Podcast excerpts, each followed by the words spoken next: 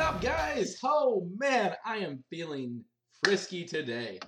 Don't know what it was. This morning, woke up and just felt 100% on fire.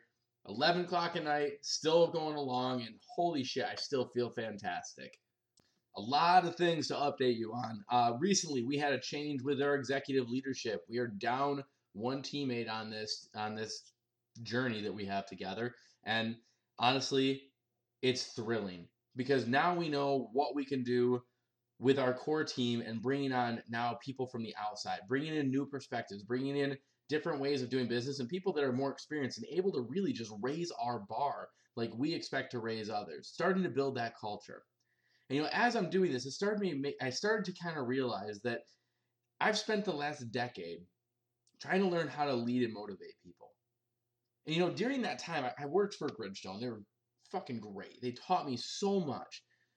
But it was constantly, I was looking for more information. And you know, there's mountains, mountains of books on how to motivate people.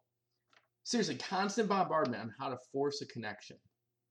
They want you to make them feel like you gave them what they wanted. You want they want you to compliment them, give them some more material compensation, but you know, nothing, nothing works unless you have the genuine desire to give a shit.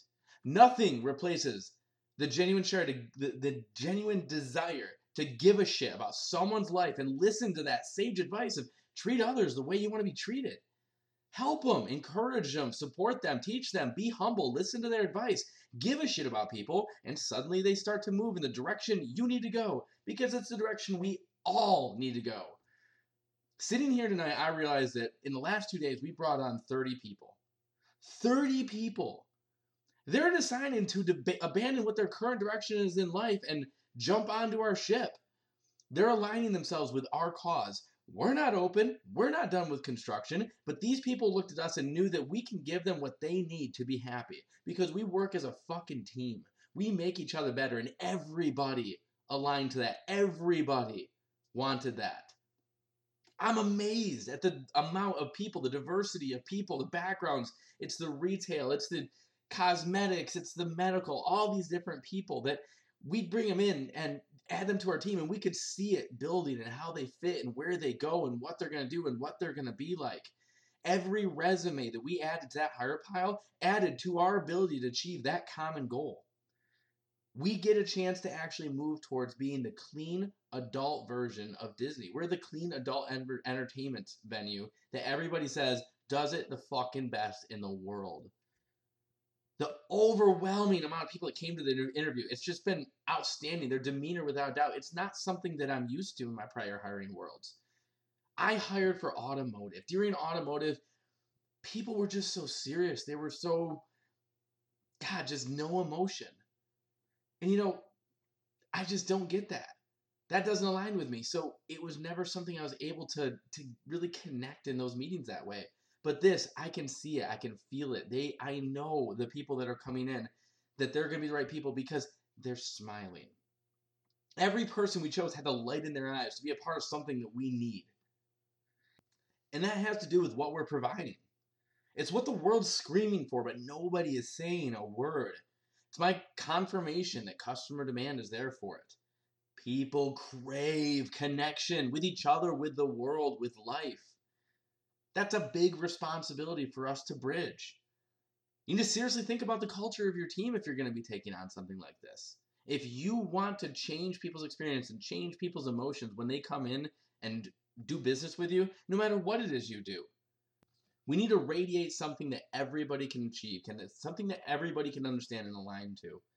You know, what is it that if we say this is what you do at all times. This is what we expect of you. Everybody understands it. And it's a constant high, re- right, high reaching target. What is it that our customers can align to? What is it that when they know, when they think the words of high caliber card and entertainment, what does their mind go to to the, to the employee? What is that experience they have when they come in? I know what it is for us. It's called being high caliber. What is it for you? What is it for your team? It can be that. It can be being the best you. It can be being high caliber. I think a lot of people understand that mentality. It can be whatever you want to be, but make it be something.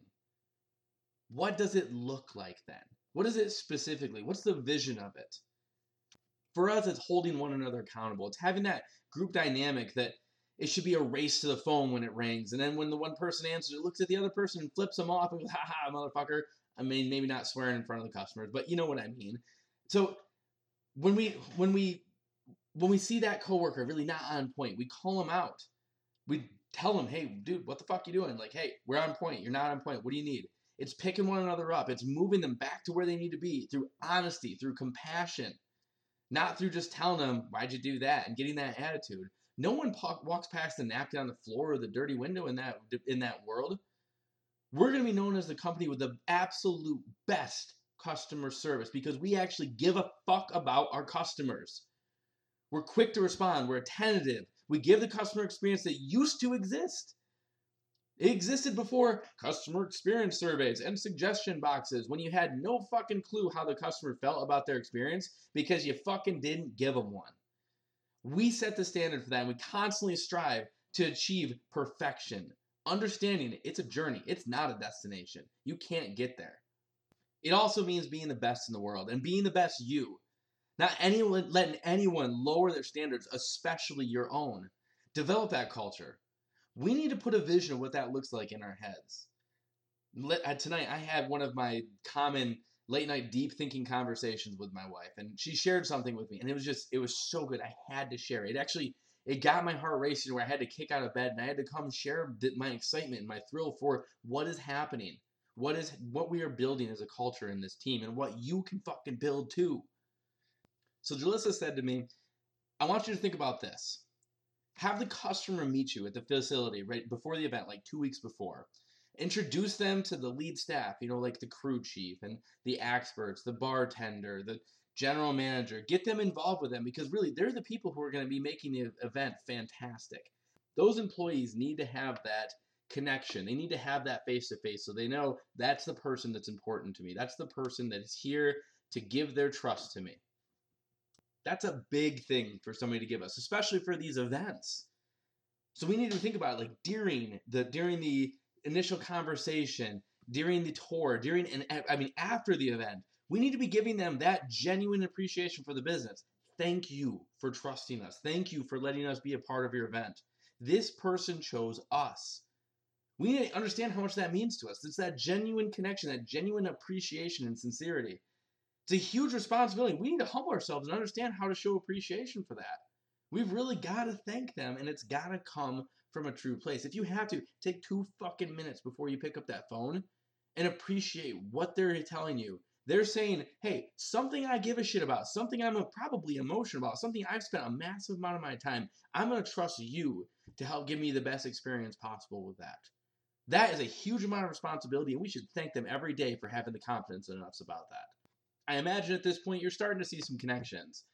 Maybe building that great experience for the customer and making sure that you have a great culture for your business is the same fucking thing. It's about giving a shit about people and making a connection. It's seriously that goddamn simple. We heard it our whole lives. Treat others the way you want to be treated. It's not that goddamn hard.